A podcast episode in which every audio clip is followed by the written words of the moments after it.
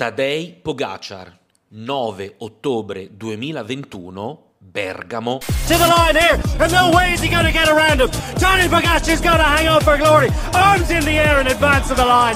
It's Tony Pogacar that takes the Lombardia 2021. Ebbene sì, cari miei, Giro di Lombardia, edizione da Como a Bergamo, come quella che ci aspettiamo quest'anno, e nel 2021 indiscusso padrone è stato Tadej Pogacar, che quell'anno aveva vinto il Tour de France e quell'anno diventò il più giovane vincitore Tour de France classica delle foglie morte.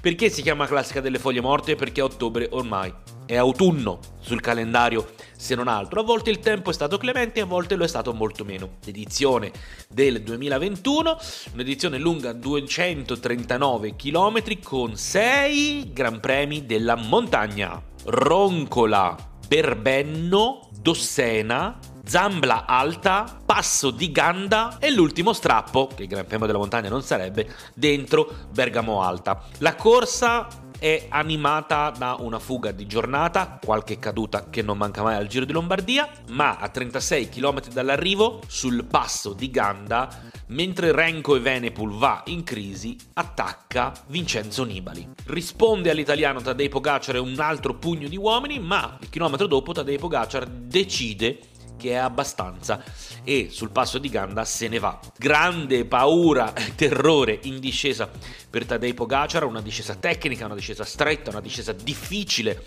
un paio di lunghi per Tadej Pogacar, non ha invece nessun problema in quella discesa lì il buon Fausto Masnada perché è di quelle parti e le discese le conosce come le proprie tasche, citando il buon Adriano De Zan, in quel momento lui è l'enfant du pays, ha 12 km dall'arrivo Fausto Masnada recupera su Tadej Pogacar e insieme si presentano sullo strappo di Bergamo Alto.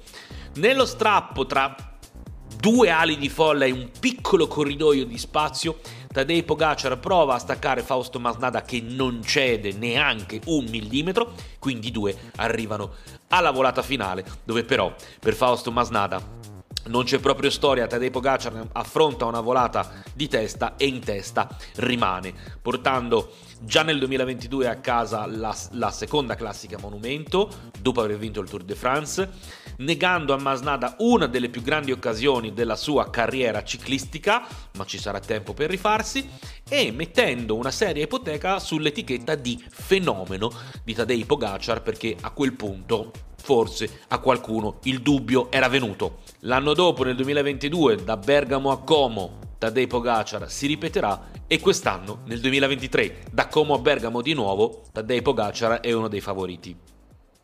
Ma Renko